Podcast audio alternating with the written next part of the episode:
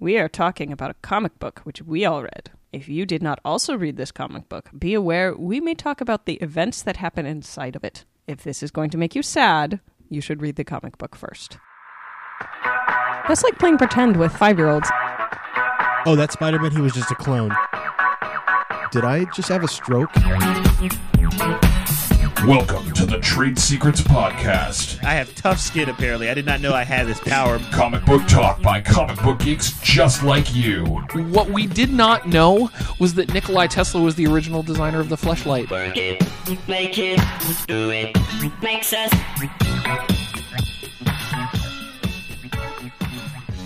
Welcome everybody to episode 83 of the Trade Secrets Podcast. Um, I am, Sicky McSickerson. yeah, yeah, getting over being sick, so I apologize if my voice is messed up, or if I have to take a sudden, you know, diversion in the middle of a sentence to cough up a lung. Um, I'm here with uh, Ann Bean, Hello.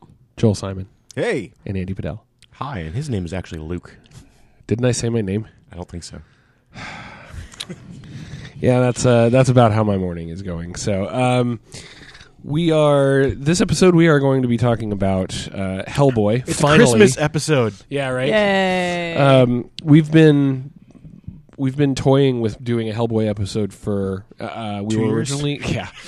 yes. The original actual scheduled Hellboy episode was supposed to be I think 77 or 78 and we pushed it back to 79 and then we pushed it back to 81 and then Eddie was leaving so we are like well let's get his last two books in so we pushed it back to 83 and we're finally actually doing it. Um uh spoilers Hellboy is dead so I'm not sure how relevant this episode's going to be anymore but Book's still going on. I know. There's Hellboy in hell. I get it.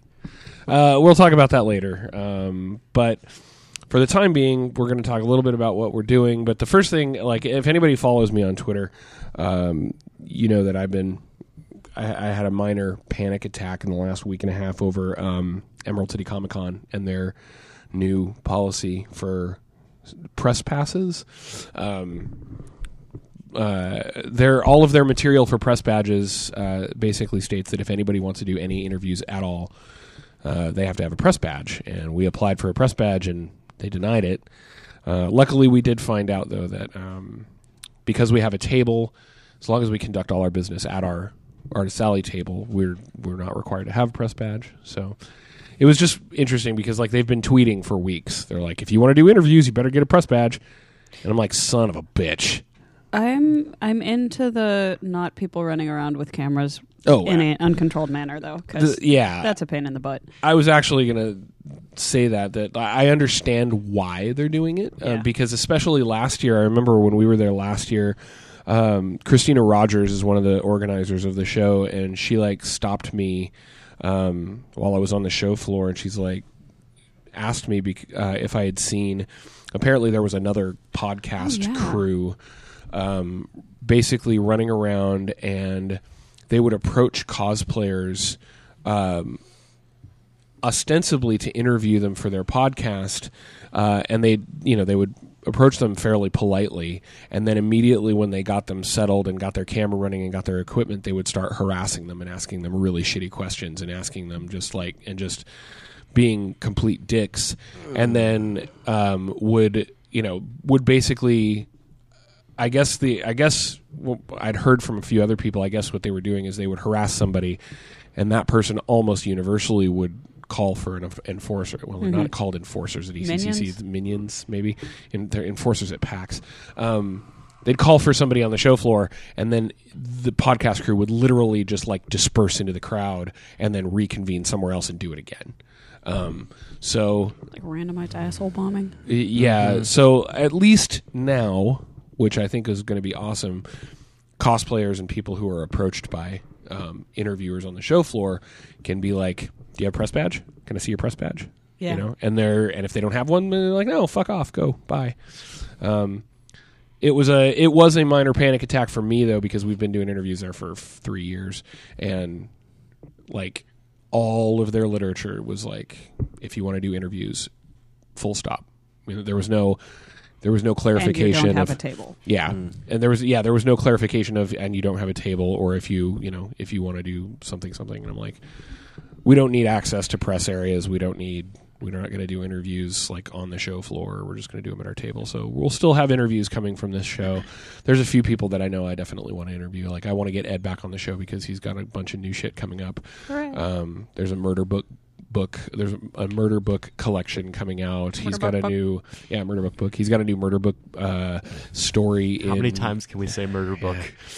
He's got a new murder book story in uh, Dark Horse Presents uh, with Declan Shalvey, and yeah, um, and uh, you know, there's a bunch of stuff like that. So, so we'll we'll be working over the next couple of months to to determine who who we can interview at the show, and then uh, we'll get that schedule put together and try and let everyone know before we go to Emerald City Comic Con. But we'll be there as usual. Word. I don't Hooray. promise sobriety as usual. Yeah, I promise to be distracted by multiple tables as usual.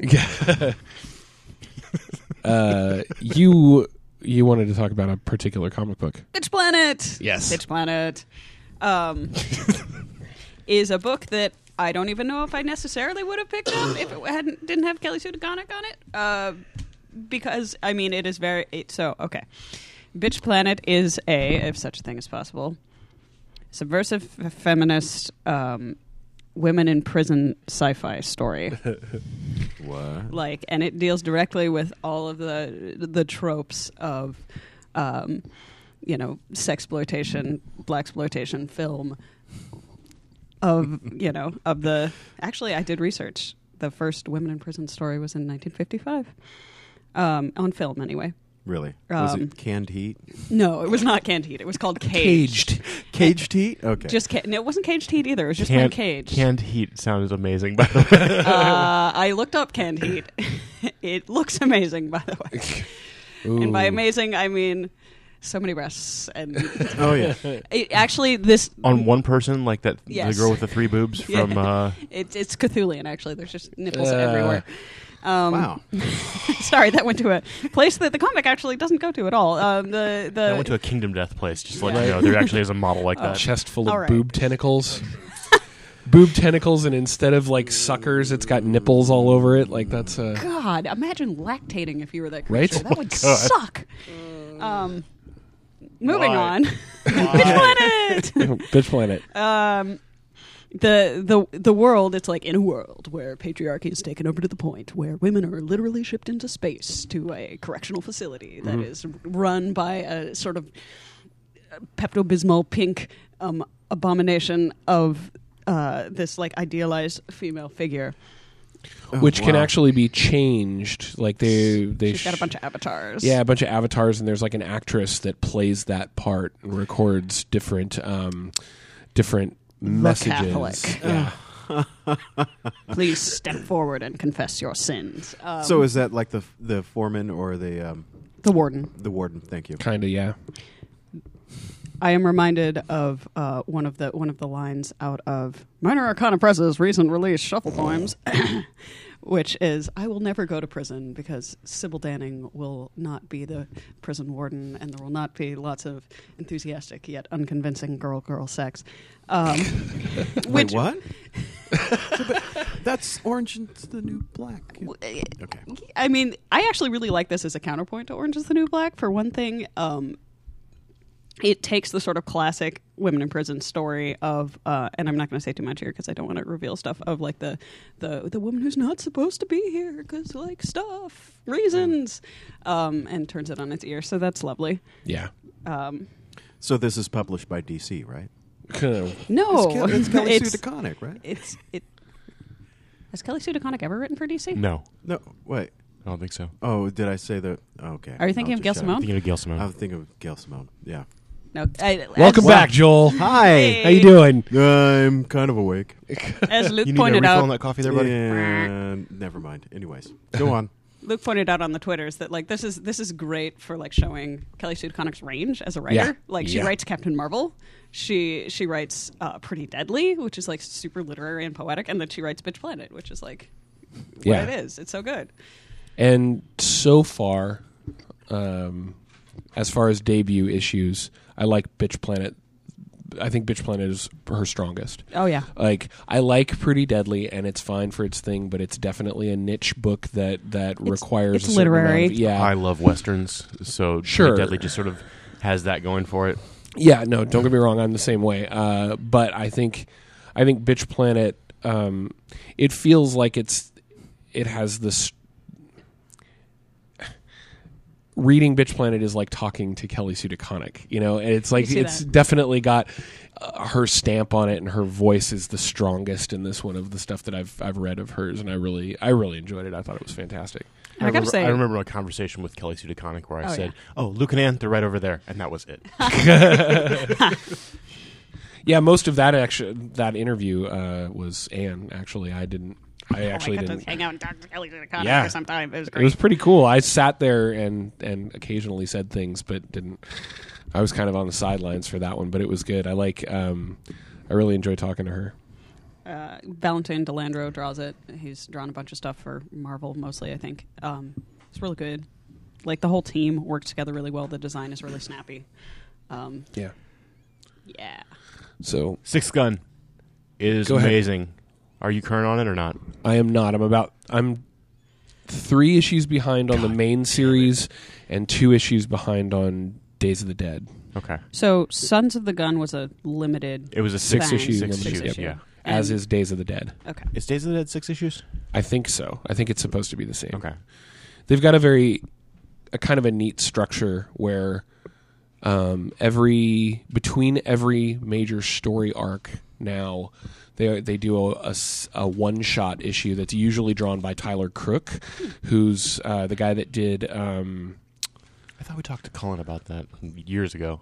what's the, what was the the horror the old school Tooth? horror but the tooth yeah Tyler Crook did the Oh. tooth um, and he's done a, a bunch of other stuff as well I actually reread The Tooth and I sort of warmed up to it. really Yeah, You Yeah. should give it another go. Um, so they do this. They they do a filler, and it's usually a um, like a an origin story or a background story on one of their side characters. That's so they um, and then now they've also done like uh, Sons of the Gun was a story about the the horsemen. Um, leading into i mean clearly you know they most of them die in the first story arc of of Sixth Gun so you don't really get a hell of a lot of history Yeah. on them and that that's kind of the each issue of sons of the gun was about um, an individual horseman. Like the first five were an individual horseman, and then the last issue was like a tie together of all of them. And then Days of the Dead is about um, it's more about the order of. Uh, oh my god, what the the The Order of Oh my God, what Abraham, the swords of Sons- Ab- sword of Abraham. yeah, Thank Sword you. Abraham. Um, yeah, I mean, no, I'm not current, but it's still my favorite book. Like, Okay. without I- question. I, won't spoil it for you then. Okay. Yeah, I'll talk. I'll I'll, uh, I'll make sure and read it before the next episode. I've been woefully behind on my comics reading. Um, the one book that I have read uh, that I'm really I am not current on it, but I'm about two issues behind that I'm really enjoying right now is Trees. It's the new Warren Ellis book. It's, it's it is shockingly low key and under the radar for a Warren Ellis book. Um, like most people, I don't see a lot of people talking about it, and it is the kind of Warren Ellis story that I like the best. It's kind of like this speculative sci-fi with a kind of you know some um, strange subversive elements, and it's it's real. It's really nice. It Um, feels kind of like, and I've only read like the first three or so issues. It's the sort of thing that's been piling up in my in my box that I need to finish. Um, it I feel like it's like those sort of weirdo alien invasion movies, and I'm gonna say some really bad ones just to contrast that like it's in that genre except unwell. Like Signs, terrible movie. sure. Um, but I, I, I just I disagree. I don't think it's terrible. I think it's. I, I kind of like. you Signs, see the aliens at the end that ruined everything. It would have been fine if you hadn't seen the aliens at the end. That's my thought about science. But but it's like it's that genre except done really masterfully. yeah, yeah. So is trees where the trees start killing people? No, Uh-uh. there's no, that's the happening. there's just three uh, like alien basically appendages that come from space that are thrust into Earth. They call them the trees. We're not really sure what they are. They just show up. Yeah. And then they just chill out for about twenty years, and people get all complacent and shit, and then shit gets cray. There's one in there's one in the Arctic, right? That's Uh, there's one in I think South Africa, Yeah. and I don't remember the third one. There's Was. one that's in like a major metropolitan area, Yeah. isn't there? Oh yeah, yeah, yeah. It's right. It's like right in the middle of a city, and they've Uh-huh. like built a bunch of shit around it. Yeah, Okay, so it's a big alien kind of life form or thing. don't even. it looks like a big tree. That's why it's called Okay. trees. So, uh, and by big, I also mean like reaches into the upper atmosphere. Big, Okay. like Yeah. huge. Um, it has uh, it's yeah, and that's the thing. It's like that kind of that cool kind of like um, alien mystery story Uh-huh. that um, that you don't get a lot of anymore. I really like those kind of stories. Like something happens and. Um, like, because I just read the uh, Southern Reach trilogy. I don't know if anybody knows what that is by Jeff Vandermeer. It's, Oh um, no, I haven't read it's that. called um, the books are authority or there it's annihilation authority and acceptance um, and they are Gosh, really fucking weird like really weird um, really good uh, i have my opinions on the ending but i won't you know i won't say Is it anything sci-fi you know. or Yeah, it's uh, it's near future sci-fi, but it's kind of so. It's a story that that that um, basically. I'll I'll be as fast as I can. There's a there's a an organization called the Southern Reach that um, is uh, at the entrance to this place called Area X, and what it is is it's a it's an enclosed area um, along the coast of of I think the southern United States um, that has been uh, overrun by some kind of force. Everybody there's a, there's a thing they call the border that contains it. Okay. Um, nothing can pass through the border, and everything inside Area X, like all the people have been killed, and everything in there is like rapidly returning to nature. Um, and there's a bunch of weird shit happening inside, and the whole the whole story is about like expeditions that the Southern Reach has been sending in feels a bit and Darwinia. weird shit a little bit. Um, So it's it's it's a really fantastic trilogy with um, that that I would recommend. so, oh, Go, go ahead. I was just wondering, is it one of those sci-fi where you think it's one thing and then all of a sudden it just flips, yeah, it's turns into something else? it's really hard for me to describe because of the fact that it is so it's it's so very different from just about anything else that I've read. It's it's awesome. in that genre that a lot of people now are calling weird weird fiction. Weird tale. Uh, yeah, because it's um there's there's a mildly Cthulhian feel to parts of it, but it's not really influenced by Cthulhian Okay. mythos. Southern Um, Reach then. Yeah, it's Okay. uh it's it's interesting because like I've re- I've read several like speculative sci-fi series recent or books recently like um there's one that I highly recommend called, by Nick Harkaway called The Gone Away, Gone Away World. World. That scene with That the is- Tupperware man. Yeah. That is the best goddamn scene that involves Tupperware in all of literature. That's a, a reason alone to Yeah. read this book. Yeah. Tupperware and ninjas. Ninjas. Yeah, that and yet, so good. you, you you would like you would like the Gone Away World. It's really good. And then there's another one that I I, re- I finally read a China Miéville book called the Railsea that is one of those interesting super super speculative kind of off the wall ideas where um, basically the planet has been like the oceans are basically gone Ah. and the the beds in which the oceans ha- uh, used to reside are now covered in a tangle of railroad tracks and all the hum- all of humanity lives up on on mountainsides now because to to walk there are creatures that now live under the ground that are you know kind of like The things out of Tremors. tremors worms yeah they're kind of they're where if you walk on the ground where the railroad tracks are you get eaten the must flow. but the um, the railroad tracks are there because it allows people to travel across those expanses without endangering themselves, and it's it's really really funky. Got a pretty cool storyline. The ending is really screwed up. Um, Screwed up so- good, screwed up screwed up good. It's screwed up good in a, in that way where you're just like, it, it's um, the kind of speculative sci-fi ending that you would see in sci-fi from like the '60s Nice. um, that doesn't happen very often anymore because people are always so like Disney turn their nose up by yeah they, they turn their nose up at anything that they can't call realistic or you know it's just that that like it's it's super I I don't know how to There's a describe it. It's just- haze of weirdness involved with like fantasy, sci-fi, and horror genre and subgenre. I feel like even in the last. 10 years it's gotten Yeah. like intensely complicated and people want to like it's it's like Especially metal. sci-fi. it's like sub sub genre well Yeah. you know it's science fantasy for new adults what the fuck does that mean yeah. New adult fantasy is like one. There, there's a term that I heard. So it means I- immature adult. No, Yeah. it doesn't. Actually, it just means like a young, a young adult, but we mean like maybe up to 30. I don't know. like new adult is like Just admit that adults read young adult books. Yeah. It's fine. I um I was always I, I, I had posted about this on Twitter or on Facebook the other day because I have recently been surfing the R fantasy board on Reddit um, and limiting myself to that because the rest of Reddit is a fucking cesspool. uh, but I, I'm on that board and I'm on the the uh, sci-fi board, and I find with with fantasy, people just accept shit. They're like, it's fantasy, we can do whatever the fuck we want, right? You know, it's uh, there's a lot of arguments about what's good and what's not, or what Yeah. people like and what they don't. And there's the typical nerd arguments about like, um, you know, whether or not Malazan Book of the Fallen is actually good or not, which it isn't. Uh, but I know.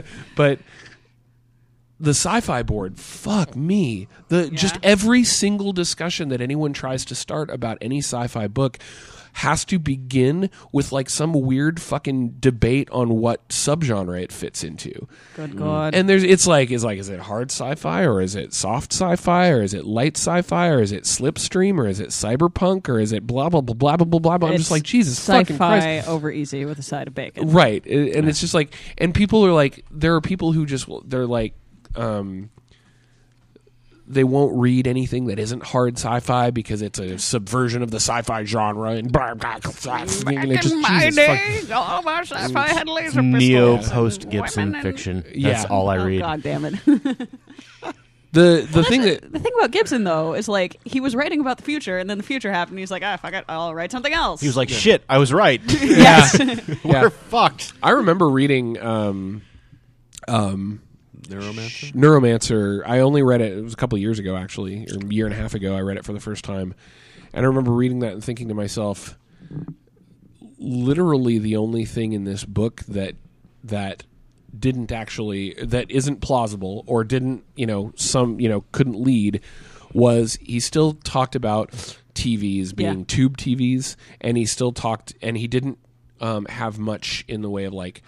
Uh, like cell phones weren't a thing in the book, like, Right. and that kind of evolution never happened. But aside from that, everything in that book, I'm like, Jesus Christ, this is like, I still want Molly's sunglasses yeah, bad yeah, right. and sharp nails. I want a pizza. I want a pizzanator. And and speaking of speaking of like cyberpunk stuff like that, and, and this is a weird ass fucking tangent topic for this podcast, but there was a video that I watched on, online about um, a company that's working on robotic uh, prosthetics for for people who've eh, for amputees. Oh my god, I want And a robot hand so much. One of the one of the, here's the thing. Um, they've done plenty of uh, work with with people who are like uh, amputated below the elbow or something like that. But there was a particular guy that they were showing in this video who had he was a double amputee above the shoulder in both arms.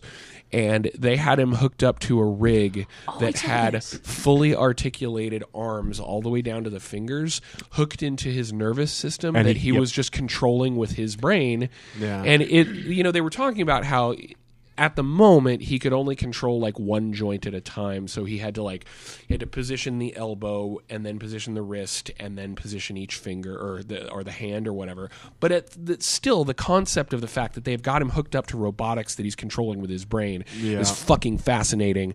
And it's like all the sci-fi that we've s- cyberpunk shit we've been reading for the last 30 fucking years is is coming true The future is and, now. and it's fantastic So I'm going to go off on this tangent a little bit because I love the idea of prosthetics, uh, insofar as you know it's making people's lives better. They 3D a- printed legs for a dog. Uh, I saw that there's a talk on TED where there's a guy discussing prosthetics not actually being designed to mimic human things, but to mimic the form that the person wants. right Uh, there was a guy who lost his leg in a bike accident. And as opposed to giving him a prosthetic leg that looked like a leg, they basically made a carbon fiber shell for it, so it looks like an extension of his motorcycle. and What? it is fucking amazing. And then they showed a girl um, who had lost her leg in a car accident, and the prosthetic leg that they made, um, they did a very thin coating of a shell that looked like lace. So it looked like she was wearing stockings. I saw a long time ago, actually. I mean, and this is this is the more simplistic version of that that I'm sure it evolved into stuff like that. Was simply a guy who had um, had both of his legs amputated below the knee and had um, prosthetics for his feet. He had interchangeable prosthetics for his feet that could do different things. He had normal ones that were just for walking around during the day. He had these like. Um, back bent spring ones that running? he used for running. He had um, like claw appendages that he used for rock climbing, like cool. like all kinds of stuff that was like that's fucking fantastic. That's really awesome. Yeah. One of the things, speaking of prosthetics, this actually leads in pretty good to what I wanted to talk about. I'm reading, uh, I'm reading the Winter Soldier, the original Winter Soldier storyline. The one from like 10 years ago. Yeah, yeah. yeah. Uh, because I've got the first Brubaker Captain America omnibus, um, which is the Winter Soldier, and slightly after that. And um, I have to say, like, reading this storyline ten years later after seeing the movie version is probably a bad idea because it's good He says dot dot dot question mark. but man there is some bad dialogue and mm. there are some there are some plot elements of it that are clearly just it Was this with the the time bullet? The death. this is before, this is well before before the- the time bullet Okay. Time Bullet was what, Um, four years ago? I don't 2008. remember I think it, it happened shortly before we started casting. Yeah. So that was the thing about this. It's it's like the storyline starts with basically Red Skull gets assassinated, and then they're looking for some other guy, and then the Winter Soldier shows up, and they find out it's Bucky, and it's and it's um, it is really clunky. It's not a bad storyline, and I can understand how in the time it was definitely better than the other shit that Captain America had dealt with, and it was definitely more Yeah. like because this was this was only shortly after Liefeld's run on Captain America. Um, I'm just thinking of. I have an '80s version of, of the story of Cap, where, um, oh god, it's like not Bullseye, but it's one of the uh, Balrock the Hunter, or Balrock the Leaper, or whatever his name is. Batroc the Leaper, Batroc the Leaper. who's in the who's in the movie by the way. Uh, Yeah. But he has Captain America tied to like this giant, um, like w- random choice wheel, and the thing that spins will kill him if it lands on him. That's the cover. Yeah, it, it's pretty. They had no idea what to do with Captain America. Yeah. and and that's the one thing what Brubaker did was kind of make it Grounded bit- him. exactly. and yeah. and I don't mind that because this is short. You know, there's it centers primarily around Cap and and Sharon, like Agent Thirteen, and but there's just there there's times where it's like it'll go for an issue or two and it'll be really grounded in this really nice storyline between two people, and then all of a sudden. Crossbones shows up and he's just like super over the top and really dumb. And then the dialogue there's just points where the dialogue is is flat awful. Um, and it's weird reading it like in in this you know coming at it from the angle that I'm coming at it from because most of the people that read it read it back then Yep. and were excited for the movie because of having read it. Me on the other hand I was like um, it looks like a cool character. Great. I'm now I'm going to go back and read the comic that it's based on. And um, Wah, wah. and I'm willing to ed, I'm willing to bow to the fact that at the time it was a fantastic storyline for this book. Um, but much in the way that we, you know, we used to ad- assess things on after the fact, oh, I'm not sure it Yeah. holds up anymore. So well, I think one of the, the biggest merits is between that run of Cap and the Ultimates storyline that had Cap as Yeah. the Punisher. Um, Mark Millar and Brubaker really sort of grounded Captain America and gave him more. He, they fleshed him out more, Yeah. like as as opposed to him just being a super soldier. They developed the non-Cap aspect of it. Yeah, him. they developed Steve Rogers. They- yeah, they developed Steve Rogers. Yeah. And that sort of led to a chain reaction of that sort of like I mean, you wouldn't have Hawkeye yeah, if it wasn't for that sort of humanizing stuff. the You- characters. Yeah, you just still like- have, you know, superheroes punching superheroes in the dick is my favorite expression. Yeah. I but- can definitely see that too. I can see those aspects of this storyline. Yeah. I'm just, I, it's just, uh, and and it's it's partially probably because of uh, poorly set expectations, right? Because everybody, especially when Winter Soldier the movie came out, everybody's like, "This is based on the greatest storyline that's ever been in a Captain America book, and it's so fucking good." And blah, blah, blah. so going Look, into it's it, I'm not like, the wear-cap storyline, so it's not right. the No. greatest storyline Yeah, Captain actually, America yeah. ever.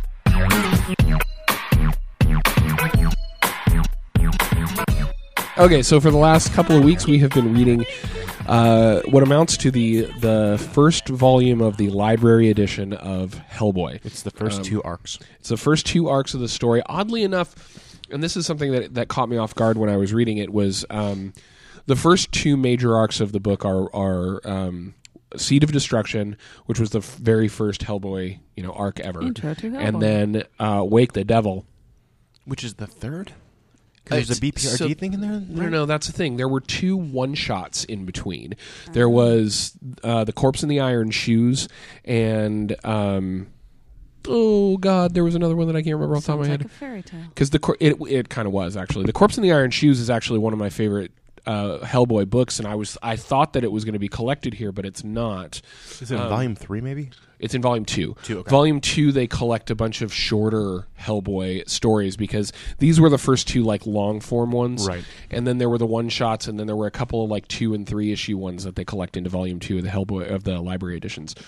The Corpse in the Iron Shoes is actually where, um, it, for anybody that's seen the Hellboy movie, uh, the scene where he goes where they're in the Russian graveyard and he goes and gets the half corpse guy and slings him over his shoulder and he's talking to him. That is actually the story from The corpse in the iron shoes. the corpse in the iron shoes where the, the corpse is the one telling him where to find i think in that one it's actually this and one of the reasons i like the story so much is that um, in the original book um, it starts out with Hellboy getting recruited by an Irish woman whose baby has been replaced by f- by a Fae.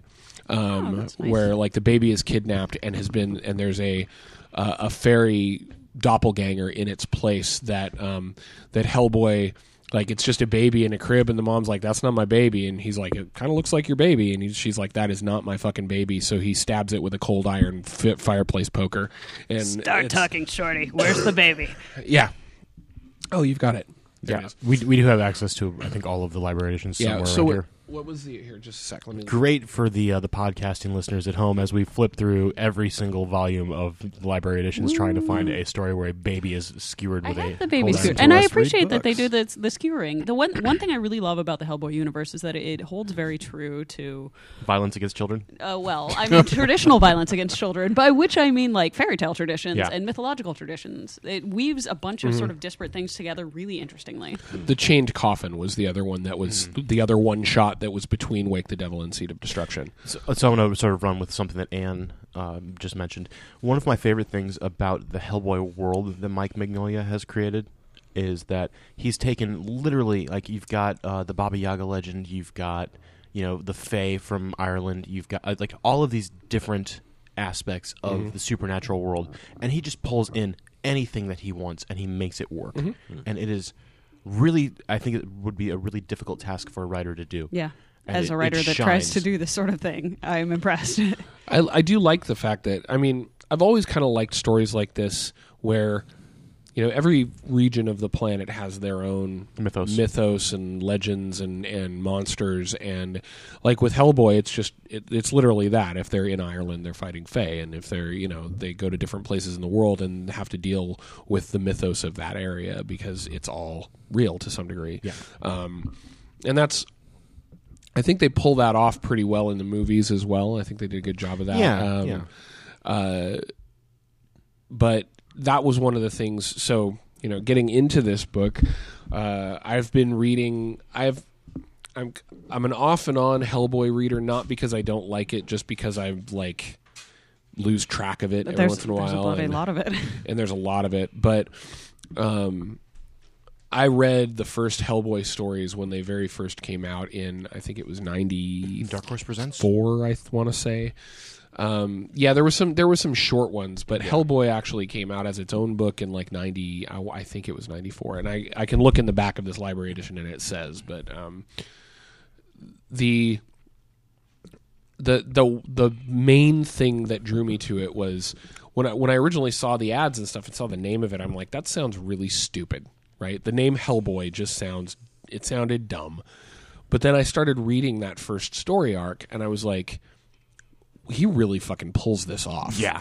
like um, he gets the feel just right, and um, Totally the- deals with like big universal themes of Mm-hmm. like fate versus choice. right deals with um like the first arc uh, which is seed of destruction deals with uh the Mignola versus version of Cthulian gods, the Ogdru Jahad, and um, obviously the the premise is uh, that in 1944 um, Nazi scientists. I I don't want to say Nazi scientists because it was it was A subset. occult occultists whom the Nazis were working with. Yeah. Uh, attempted to draw a demon onto the planet, and they got Hellboy instead. Whoops. um, And then the U.S. government gets Hellboy from them right, and raises him in Arizona, New Mexico, I think? New Mexico, something like that. New Mexico. Yeah. Yeah, Incidentally, Springer, New Mexico does have the Devils as their um, mascot, their high school mascot. So who knows? Um, I like it. the the thing that the thing that has always attracted me to this book was all the stuff that we were just talking about was the the um the different mythos that he uses for each storyline right and that's what i liked when i first started reading it was that, like he would focus on each even one shot comic books would focus on uh like like we were talking about the the corpses he goes to ireland and it's dealing with fae Hell. Hellboy in Mexico is And then- luchadors and Day of the Dead. sure Um, um Chupacabra? Oh. I wouldn't be surprised. I'm. I'm Actually, I think uh, you're full right. dis- full disclosure. I'm not caught up on on Hellboy. I'm. Um, I'm w- way behind actually, but uh, w- so. God, there's so much that I want to talk about. With okay, so I'm going to jump in for a minute here. So Um, let's. You guys want to talk about the art, and that'll give us a, like a moment. Yeah. To, Yay. Okay. So I love Mike Mignola's style, and I think it really has led to some interesting things. Um, specifically, if you look at either Casanova or Umbrella Academy, both of those, in my opinion, draw heavily on the style that Mike Mignola created which, 15 which years is Yeah. which is ago. Gabriel Ba. Ba. Thank you. Um, And Fabio Moon is the writer, right? Fabio Moon, yeah, or Matt Frack, Or Matt, Matt Matt no, no, no. Fraction's Fabio the Moon writer. and Gabriel Ba They're are the brothers, brothers, that but- are. They did uh, Day and- Tripper yeah. together. got it. Day Tripper. Did it. Um, also, uh, oh shit, I can't think of who the other artist is, but so there, there's a very distinct style that Mike Mignola. Emming's stuff looks a little bit. Oh bit yeah, like Emming is, and thank you, Emming Emming other one. and Yeah. Victor Santos, who does Ma- uh, Mouse Guard. M- Mice Templar. Mice Templar. Um, it's a very angular style. There's not many curves. Yeah. Everything is straight lines, and what it does is it creates this really jagged sort of. Everything looks more actiony than it actually is because there's no, there's not much smoothness. Like uh, Anne just opened a random book to a page where there's some devil horns, and if you look at those horns, they're not really curved. It's just a series of straight lines, and like it just. It's so sharp and clean that it really, you know, draws you into the book because everything looks dynamic. His use of of black space is just f- and shadow is so phenomenal. Yeah, it in these reminds me of uh, 100 bullets. uh, Frank Miller, Sin City. Oh, okay, that's another good one. Mhm. Yeah, Uh, Frank Miller actually probably would be the the progenitor of Mignola. I Yeah, don't. I don't. yeah. I don't. I disagree. I think that they are. Um, I think the only place that their two art styles cross is their use of black space. Otherwise, yeah. I think. Mignola is is really he is the originator of a style to be in, to be completely honest Yeah. like because when I was reading comics in the late 80s and early 90s you know everything had kind of a specific style and at, the, at that time the big the big guys were like McFarlane and Jim Lee Yeah. and um Liefeld.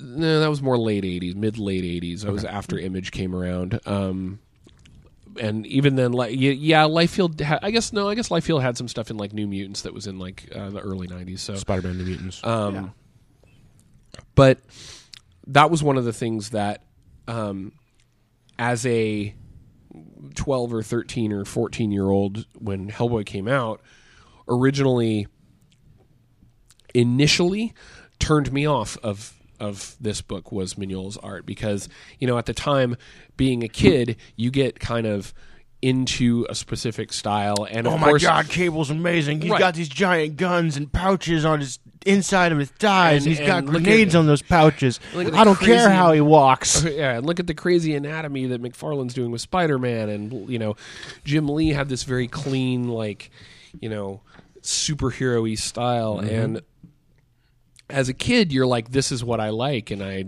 and this and that's why '90s comics exploded and did the thing that they did because they were they were marketed at the, that 13 to 16 year old boy range, and everybody, all the kids were like, Blah! um. And it, initially, I was like, I don't know if I'm going to like this book because of the art. But then I read it and I really liked the storylines because I've always been into the kind of like mythos type storylines. And then over the years, as I started like learning more about art when I went to art school and when I started, you know, opening my mind to different styles, I would go back to Mignola and see all of the things that I missed when I was a kid. You know, all of the all of The random coughing. yeah all of the um, details that it's weird to say but like when you look at jim lee's art or mcfarlane's art back in the day they're very over rendered there's there's a lot of quote unquote detail that's not actually detail right just it's stuff. just stuff filler cross hatching um, I love cross hatching. I like In- that's like my one holdout from the '90s, and I'm just like, I don't give a fuck. Cross hatch everything. Yeah. Mignola's art, you it's it's in a way it's fairly minimalistic. Absolutely. because It's um the, the It's iconic. It's iconic. Yeah. Huge use of blacks and shadows, flat colors, which is something that the, you know you don't render Mignola's art because it would look weird. Yeah. Um, It totally works. It's almost got like a more designy feel in terms Right. of like sort of an offshoot of propaganda posters, but not really. Um, I can see where you're going with that. uh, Just in terms of the flat colors, mostly Yeah. what I mean. Um, and then I go back to it now, and I'm like, there's so many little details that he throws into these books. So many, like little things in the background that he plays on later, or details in the monsters that become important that you don't notice the first time. Yeah. Yeah. So one of the I think one of the highlights of the book, and I might have mentioned this or not, is that everything ties in later on. Yeah. Like there's really nothing that's wasted. If you see a character for some you know random reason in you know volume one, I promise you they will be back for the most part. that is one of the things that shocked me about this because I had just finished. Uh, you know, anybody that follows me on Twitter or the Facebook group knows that I'm reading through all the stuff on my shelf in alphabetical order, and I had just finished all four volumes of BPRD Plague of Frogs, and not being caught up on Hellboy and having Oh, read God. this and having read this book fucking 10 years ago at the at the la- latest um I didn't remember Kate being, Being in, in these there. original books. I didn't remember that it was within these stories that Roger is found. Um, and Roger is like a huge part of BPRD for a long time. Um, so it and this storyline, the Seed of Destruction storyline, is actually where the Plague of Frogs stuff starts. Yep. and god damn it, I'm super pissed because I can't remember what question I always ask you when you're talking about reading through your books in alphabetical order. I don't either. If it's, oh, neither do we. Yeah, fuck it. Something about reading BPRD before Hellboy. Yeah, you always ask me if I'd read Hellboy. Okay. And yes, I have read a bunch of Hellboy. I didn't remember most of it when I was reading BPRD, which is fine. Uh, but The Abe So- Sapien story, by the way, there's a, a like a it's a three issue mini arc. Hmm. It's so good. there's a few of those actually, and there's one that um, I read a while ago, drawn by James Harren, that was just amazing. Um, but that's the other thing that that uh, reading through this initial book um, brought to my brought to the forefront for me is this is probably the most cohesive enduring independent universe Yeah. in comics you know? It's not just hellboy. He created a universe that is that has spawned all the bprd books the abe sapien books the lobster johnson stuff um, that is you know coherent it's got a whole bunch of awesome characters in it, and Got a ton of offshoot titles. yeah, a ton of offshoot titles, characters that die and stay dead. What? Um, actual, actual character arcs from front to back that start and end and have a storyline in between, and then they move on to other things and allow the story to progress n- naturally. Yeah, and that's one of the things about the Hellboy that's so good and it's apparent is that you can see the quality in it. You know, and and one of the things that I I really loved and enjoyed is that this was kind of um, harkening in the age of the anti-hero. Because before like we Yeah. talked before before this like during the 80s early 90s it was all Liefeld Jim Lee everything was super glossy um, superhero stuff. And there was everything was really melodrama you know good guys were good bad guys were bad. And this is one of the first comic books where you have a bad guy who's the hero. This guy is—it's really about choice. yeah. It's yeah. like, you know, his nature is obviously quote unquote evil, but he's like, you know what? F that noise. Yeah, yeah, I'm going to do what I want to do. And eventually, you know, I might fulfill my destiny of being a bad guy. But right now, I'm just going to do my own thing. And that's one of the things that kicked off this whole kind of independent revolution because this is what, 94? I think when Yeah. when Hellboy first came out. Uh, 93, actually, Hellboy was in an Italian comic for a single short story. yeah. And that is, it- like, I don't think he was actually Hellboy at that point, but it was. It was Hellboy, but it wasn't called Hellboy. Yeah. If I remember right. And then this also harkened in the different art style too, where Yeah. we are talking about Jim Lee. Everything was super rendered, Wildcats and Image comic books, Oh, and this was completely different, you know. And it also used a lot. The one thing I love about Mingola is he uses a lot of negative image. So Can I just mention that we haven't I ha, Mike what? I would say Mignola. You I'm said pretty sure it's Mingola. Mignola. Mignola. Okay. Mignola? I feel like we've never Okay. pronounced it twice the same way. The whole No, yeah, I- I'm pretty don't know sure to it's pronounce his name. Mignola because I've seen it written and there's an accent over the O that would make it Mignola. It's yeah, me, g, no, l, ah. yeah. Mignola. Mignola. All right, it's It's it's pronounced Mikey Mi- Mignola. It's Mike. Mike. Mick. That's how it's Mick pronounced. New It's a common thing. Mick New Anyway, Orleans, I'm sorry. That was a McFarlane. that was a tangent, Right? and you were saying really coherent things, Joel. Uh, well, uh, the one thing I I love about the art is it was com- a completely different take on um, what a superhero could be or what comic books could be. You know, because everything was super rendered, and it did. It does take a lot. Uh, one of the things about Frank Miller in Sin City is that he uses a lot of negative space where most of the panels are black with little splashes of color in them, and you kind your body or your mind. Um, fills in the blank spaces like um, like Gestalt. You know that you Yeah. can fill out the form, and not everything is inferred um, explicitly. And that's one of the things. It also deals with um, this genre too, because he's dealing with demons and darkness, and a lot of the things are. A lot of the panels are really dark too, mm-hmm. and and one thing I noticed is like the one of the the bad guys is completely rendered in black, with you can just see his eyes. You're talking You about Rasputin. Yeah. And so whenever you see him running around, it's just this black image that's slinking around and you don't really get to see what it is, but you know it's it's a evil darkness. I cannot uncanny. remember the, the Nazi soldier's name who's mostly a cyborg who in the movie That's was what I'm looking up right now. So you guys talk. The the clockwork guy. Yeah. Uh, so I think we've talked about art enough at this point. Yeah. Um, like, do you guys want to talk about like the story itself? Do you want to talk about the concept? Like, I, I want to talk a moment about the world building. I know that we've we have a bit, but um, I, shortly before I reread this, I reread um, J.R.R. Tolkien's essay on fairies and fairy stories, which is required reading. If you haven't read it, go read it, or you're like a bad human being. Yeah. That's he not actually knows true. what he's talking about. Um, but it's it's interesting, and the main concept that he has is like um, fantasy. The purpose of it is to like create a compelling secondary world that is like populated by your characters. yeah, well, and like it's it's a it's a secondary world. It has a coherent set of rules, and yet it we are um, compelled enough by it that we we use primary emotions, if that makes sense. Um, if you think of like super super pulpy stuff, I don't think necessarily I. To borrow, you know, Tolkien's words, I don't necessarily apply primary emotions to like um, time fucker, for example. Oh my god, Time Fucker's so good. I mean, perhaps, And the perhaps sequel's even better. Ugh.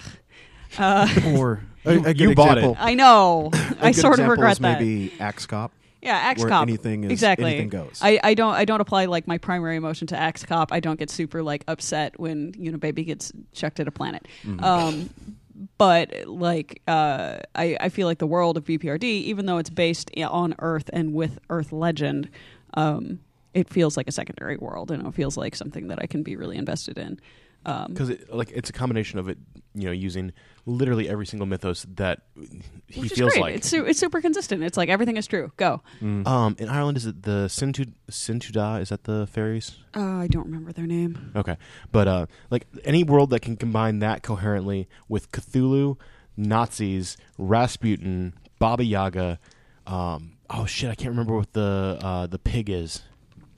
Uh, well, there's Anubis at some point, right? Oh, Anu- that's the little bonus story at the end. Yeah. Yeah, right? you're But- thinking about Punches the up boar. Anubis. The boar, yeah. Yeah. Like who? Like you think like you the first time you see him, you're like, oh, this guy's worthless. Then you like you get to like volume nine or whatever, the Wild Hunt, and you're like, oh my god, that guy is Oh, just sassy. yeah. Yeah, I um, this was one of the first books that I read that f- that caused me to actually look deeper into what um, he was drawing from when he was writing the stories, right? Like, because he'd go, he'd bring in, like, I knew the major weirdness. Like, I knew what Baba Yaga was when I was a kid. Hot with a few foot. others, yeah. Um, that kidnaps children. Um, and I, but there were there were so many things like this is this was probably yeah i think this was actually my first um, exposure uh, to any kind of cthulian stuff back in the early 90s um, which also led me to looking into things like games like um, uh, Call of Cthulhu and and you know all the Arkham horror type stuff. Uh, but the, but it every time a new thing came up, I was like, oh, cool, I want to go look into this. Like when I was reading Corpse in the Iron Shoes, and I was like, um, oh, now I'm going to go you know read more about Irish and Celtic Fae, and and it it was this kind of neat little hub introduction to world mythos Mm-hmm. and the legends of the of various different cultures. And There's I thought that was definitely some neat. of the Arabic words that came up in this one that I want to go look up and like see what they're connected to. Yeah, yeah. Um, I really enjoy in the first few issues. I, I like the concept of the Ogdru Jahad um, as a, you know, they've they've definitely got a Cthulian influence, but it is the I think the one thing, and I might be wrong on this because I haven't done a little research, but I believe it is the one thing in the book that is solely a, Original. a- a- an original monster. That is, you know, I mean there are others, but uh, most of them. You know, guys like Roger and Kroenen is the name of the the, The pig. No, no, no. The the German um, Oh, Clockwork the guy. clockwork guy, um, who just like who's way more intelligent in the book than he is in the movie. In the movie, he's just a a machine, Um, a, a killing machine. yeah, he's he's a killing machine, and and um, the uh, the Ogdru Jahad being influenced by Cthulian stuff, but their own you know his own version of it, and the whole you know the seven imprisoned gods, and it's just. I, I don't know. It's just fascinating the way that he weaves It's these great. different kind of things. It's incredibly easy to believe in the world. Mm-hmm. Yeah. And like, I honestly have no idea what he's made up and what he hasn't. And I nerd out about this stuff. So good job. Yeah, Yeah. I go ahead. Oh, and I think the reason why it's it's so quality and it's good stuff is because he sticks to the rules, right? Yeah. And like Luke was saying, any character that is brought into the book is used later on. Mm-hmm. You know, you might think it's a throwaway character. It's not. It's every everybody has a purpose in this, and nothing is done. It there's no wasted stories or Right. anything like that, and that's one of the good things about it. And the fact that he's able to write this and and draw it or art it or You had it right the first impressive. time. I don't know why you draw it stopped because, yourself. because of drawers.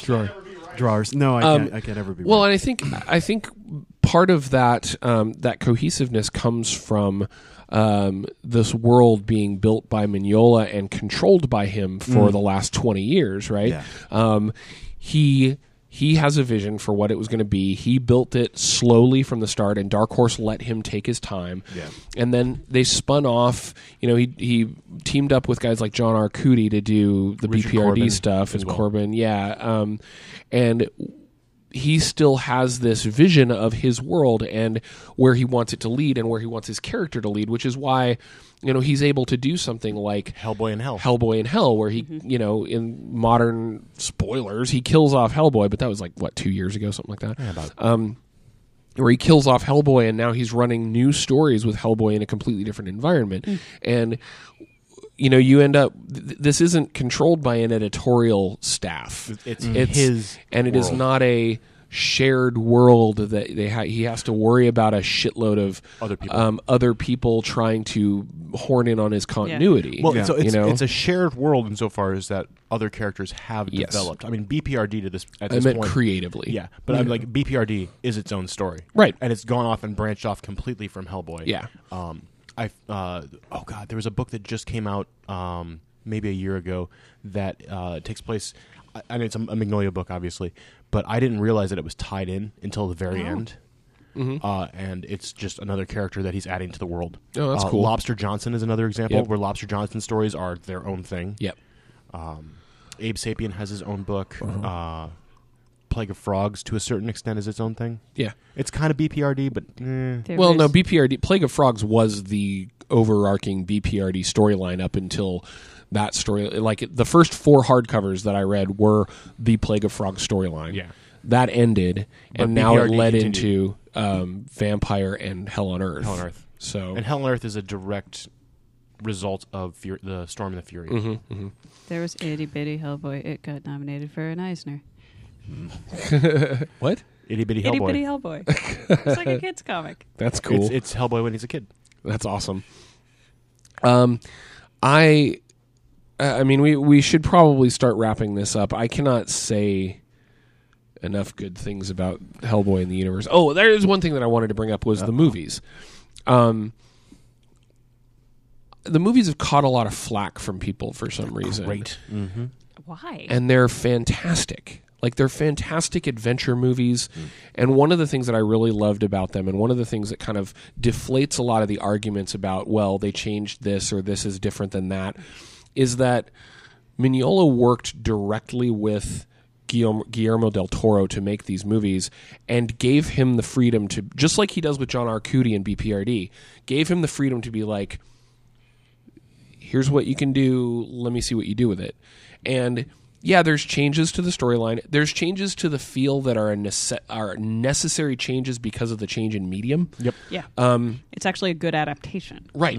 It's a good adaptation without being slavished, slavishly devoted to the original material, um, which is just fantastic. Especially be, uh, Hellboy two. Like the Golden Army was Oh, it's so good. so Yeah. good. It's such a good movie. Yeah. Interesting tangent. Um, I feel like much in the, the vein that we were discussing, uh, Cap, both iterations of him leading to fleshed out Marvel characters. I feel like the Hellboy movies directly led to things like Guardians of the Galaxy and whatnot, where they're you know uh-huh. they are homages to a certain extent to the Marvel equivalents, but Yeah. they're not the same. Like Yeah. right, Hellboy proved that you can do a successful film version of a comic mm-hmm. without literally sticking to every single point. Yeah. Yeah. Yeah. And I think they did a fantastic job with the movies. So if if anybody out there hasn't seen the Hellboy movies because you they've gotten, you know, poor reviews or people have been ragging on them, go see them. They're they're really really They're fun. really good. Think Really good Net- fun. The first one might be on Netflix. First Maybe. one was at least a couple of months back. It was on Netflix because I rewatched it and I was like, oh, oh, Yeah. that's surprisingly satisfying. So um uh, buy in if if we're going to go buy Bar Burning, I'm an I'm an instant buy. There's no there's no question, no hesitation. Especially the library editions. If we're going to talk about the library editions, these are some of the prettiest comic book collections and probably the best um, presentation of Mignola's art I have I've seen. Like fantastic. Hmm. Yeah. I would buy and Hellboy is one of those like huge things that I don't actually own. So mm-hmm. like as a human actually considering literally buying this really massive expensive series, I think I'm just mm-hmm. going to slowly acquire the library editions because they're so lovely. Yeah. Buy. I mean, Yeah. I've I've given out a library copy of number one, Yeah. and I'm just like, yeah, it's It's so nice. It's so so nice. Yeah, he gave it away because he knew he was going to get another one. Yeah. uh, buy it. It's quality. Yeah. It's, it's pure quality. You know, it, why why not? Uh, with all the other stuff that's out there, this is something that's lasted, and there's a reason why it's lasted. I, I feel like these are actually better than absolute editions. Oh, uh, absolutely. Yeah. Make it better, do it faster, makes it stronger. That power. So for the la- uh, for the next several episodes, we've got them mapped out, and I'll go ahead and read off uh, the list from episodes 84 through 90. We're going to be doing uh, the Marvel Now Miss Marvel by G. Willow Wilson and uh, Alphona. I forget his Adrian Alphona. Adrian Alphona. Uh, Who did Runaways. 85 is going to be Black Science, which is Remender and Mar- Matteo Scalera. Science. Uh, 86 is going to be Orc Stain uh, by James Stokoe. garage. Uh, 80, 87 is going to be Wicked and Divine, and I don't remember the artist and writer on that, so don't worry uh, about it. it's oh, brain stop. 88 is Batman: The Long Halloween. We're going for a classic on that one. 89 is going to be the first run of The Massive, and episode 90 is going to be our Lucifer long read. Jamie McKelvie, Kieron Gillen. Ah, thank you. That's for Wicked and Divine, by Yes. the way. Um, so, and the massive is is Brian Wood and Garry Brown. Uh, those are our episodes coming up. Miss Marvel's. I'm I've been itching to read that ever since it started. so, like, we're really looking forward to that one. Um, if you guys have any questions, comments, anything you want to say, l- very much like uh, our our fan Aaron Coker uh, took some time to thank us for the podcast and tell us that he's a really big fan. He got um, he got introduced to us at Emerald City Comic Con, uh, and he is. Uh, I looked at his Facebook page, and he's on the staff of a of a Midwest convention called Convergence, um, and he's.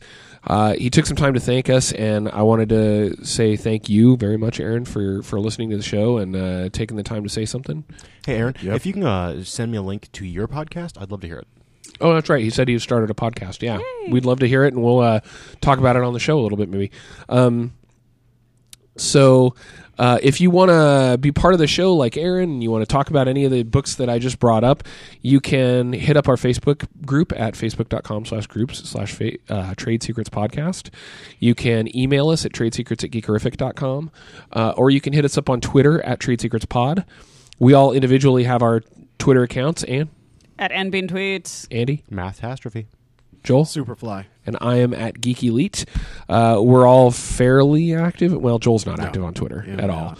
Um, but Get um, the tweets. but yeah, you uh, you can fire us questions or comments or concerns on any of those uh, at any of those outlets, and we will deal with them on the show.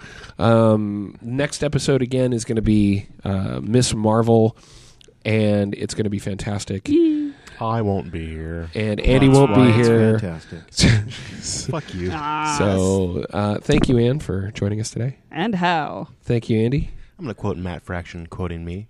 Hail Satan. Uh, thank you, Joel. Uh, you're welcome. Uh, I am Luke. This has been episode 83 of the Trade Secrets Podcast, and we are out. Work it harder, make it better, do it faster, makes us stronger than